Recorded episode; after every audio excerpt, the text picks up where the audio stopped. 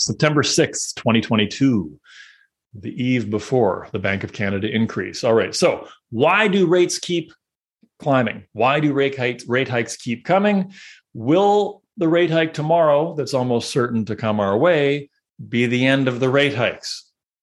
All right. Well, the subtitle of this whole thing would be The Tale of Two Out on a Massive Bender. I think we can all understand these two, let's call them economy and inflation, deciding to get together and go out on a wild partying bender who wouldn't want to be out ripping it off uh, ripping it up after being locked down for basically a decade right? A decade arguably the pandemic was a decade in many many ways because from march 11th 2020 the declaration of the global pandemic through to march 2nd 2022 the day the bank of canada pushed prime up by a paltry a puny a pathetic 0.25%. Really, that was supposed to get our attention. Uh, but in that space, things changed and moved in many ways at a solid 5x pace. I mean, in a lot of ways, at a 10x pace, right? Adoption of work from home meant adoption of new technology, not just for workers, but also for consumers. Home delivery exploded for obvious reasons. The nesting kicked into high gear because, well, we were spending more time in the nest, right? Renovating the nest, additions to the nest, more elbow room in the nest, landscaping, backyard pools. It just went freaking crazy, right? It went nuts. A three year wait list for a $200,000 pool. That's craziness. And then rather than wait one, two, or three years for trades to turn our current home into an oasis, many of us thought, I'm going to go out and buy somebody else's oasis. In fact, I'm going to outbid you for that oasis. No, no, I'm going to outbid you. No, you. And we also pre bought basically every new build, every pre sale there was has been pre sold. And so we've had this decade of change inside a one to two year space, right? A decade of price appreciation in a lot of ways inside a one or two year space. And it all turned very quickly into this raucous party for who? Well, not for everyone, right? But certainly for our friends or frenemies, uh, economy and inflation. And it's inflation that really is the bad influence here, right? Economy is known to enjoy a good time, uh, but they aren't too wild. They have their ups and their downs, but uh, overall, the swings are somewhat predictable and mild. They're not totally boring. They throw in the odd twist, the odd turn, the odd surprise for sure. But generally speaking, economy is a good kid that stays out of trouble right? Although they're sometimes subject to a bad influence. And that bad influence on the scene, of course, would be inflation.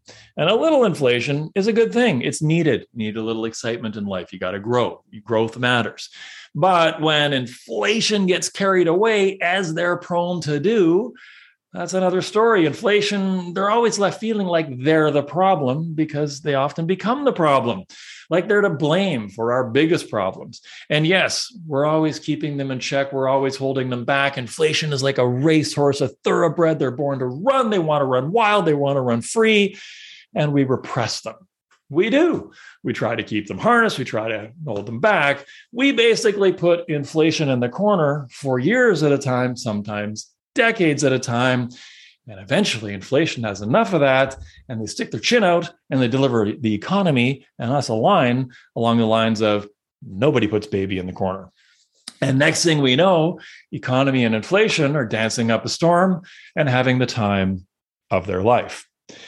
And the bar that they're dancing in has a line a block long around the corner to get in. People are paying extra to get in. They're sliding a little cash to the bouncer. They're paying extra for shots, extra just to get into the place, to be a part of the action. And once in the club, they discover they can run a tab at rock bottom rates. And so they order the top shelf stuff, they pay a premium. And this they I speak of, they are you and I, right? We. And well, we want what we want when we want it.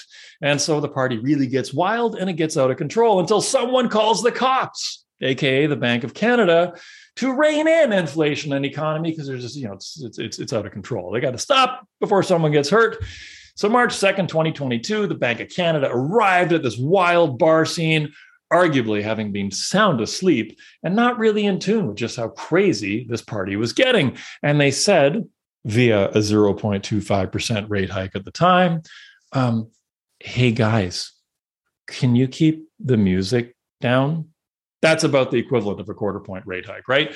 And then they went away like that was going to do something, anything at all. Really? Like the fact that they thought that would do anything, that that is, I don't like to beat up on the Bank of Canada and I don't like to, you know, use the hindsight thing, but coming out with a quarter point hike, I mean, come on, that is it's a little weak. And so they got busy on another call for like six weeks. And uh, well, none of us listened, right? I mean, the party just kept on rocking. So the Bank of Canada came back on April 13th and they said to the bar owner, All right, we're going to fine you 0.50%. That's the new rate hike. And the bar owner just kind of chuckled and paid the fine. Big deal. The place is rocking. I can afford your petty fine. Although at that point, a few people said, well, you know, maybe, maybe we should call it. Maybe. But mostly it kept on rocking. And the Bank of Canada did what? Well, they're stuck waiting another six weeks because they got a lot of rounds to make and they don't come back to the party scene for another six weeks as per their schedule.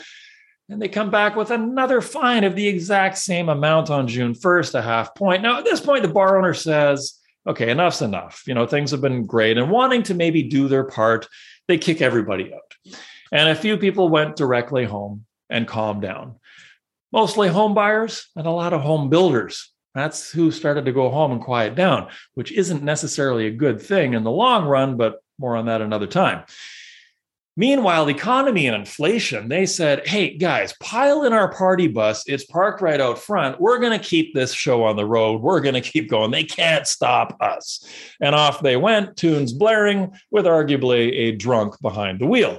Now, the authorities are not looking good at all, right? They've had some impact, but it still looks like economy and inflation are paying no attention whatsoever. So, who is paying any attention to this? Well, the media and uh, some certain politicians. Politicians with an eye on a personal win start taking cheap shots at uh, the early warning citation, which, you know, fair enough, was weak, and at the small fines levied in, in between and suggesting maybe we need a new sheriff in town. That's a lot of hindsight at work and arguably some political pandering. But what are you going to do?